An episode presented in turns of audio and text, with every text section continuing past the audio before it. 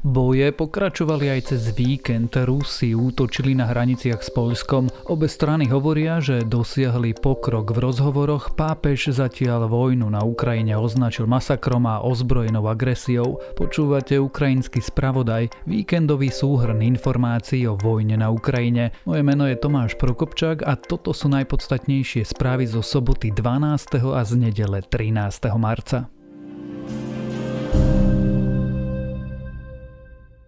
Rusko cez víkend pokračovalo v útokoch na Ukrajine, Rusi dokonca útočili aj na ciele na západe krajiny nedaleko hraníc s Poľskom. Útočili napríklad na tzv. Centrum pre udržanie mieru a bezpečnosti pri meste Javoriu len 10 km od hraníc Polska, ktoré slúži na výcvik ukrajinských vojakov. Na mieste sa mali nachádzať aj zahraniční inštruktori, zahynulo najmenej 35 ľudí.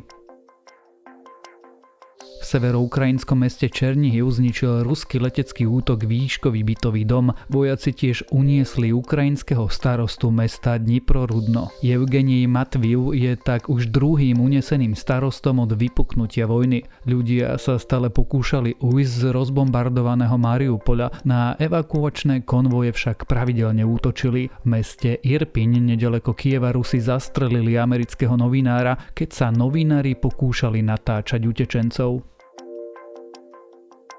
Poľsko odkázalo, že použitie chemických zbraní na Ukrajine by už mohlo vyvolať zásah NATO. Polský prezident Andrzej Duda pre BBC povedal, že použitie chemických zbraní Ruskom na Ukrajine by mohlo NATO prinútiť, aby prehodnotilo svoje rozhodnutie nezasahovať vojensky do tohto konfliktu. Duda tiež priznal, že podľa neho je Putin dnes už v takej situácii, že je schopný urobiť čokoľvek, no použitie zbraní hromadného ničenia by zmenilo všetko. Na to by si malo následne premyslieť čo bude robiť. Poradca amerického prezidenta pre národnú bezpečnosť Jake Sullivan zase Rusom odkázal, že budú čeliť odpovedi zo strany NATO, ak nejaký z útokov prekročí hranice a zasiahne člena aliancie. Zopakoval, že USA budú spolupracovať so spojencami na obrane každého centimetra územia NATO a útok na územie krajiny NATO by spôsobil aktiváciu článku 5, ktorý vyžaduje, aby spojenci prišli na obranu tejto krajiny. Sullivan Rusku tiež odkázal, že pri reakcii by použili úplnú silu aliancie.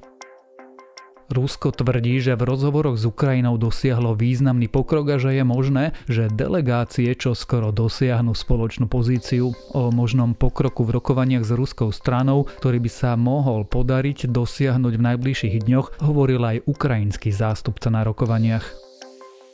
Pápež František v nedelu zatiaľ najostrejšie odsudil vojnu na Ukrajine. Povedal, že táto neakceptovateľná ozbrojená agresia a masaker sa musia skončiť. V mene Boha vás žiadam, ukončite tento masaker, uviedol František po pravidelnej nedelnej modlitbe Aniel pána na námestí svätého Petra.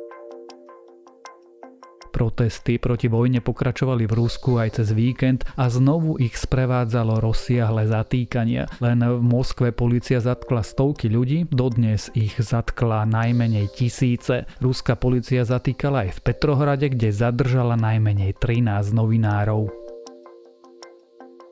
thajských letoviskách uviazli tisíce ruských turistov, tí sa totiž kvôli sankciám a zrušeným letom do Ruska nemôžu vrátiť domov, navyše nefungujú im kreditné a debetné karty, takže nedokážu zaplatiť svoje účty. Taliansko medzičasom zhabalo ruskému oligarchovi jachtu za pol miliardy eur. Kancelária talianského premiéra v sobotu oznámila, že zabavila luxusnú jachtu ruskému miliardárovi Andrejovi Melničenkovi. Stalo sa tak potom, ako sa Melničenko ocitol na európskom sankčnom zozname.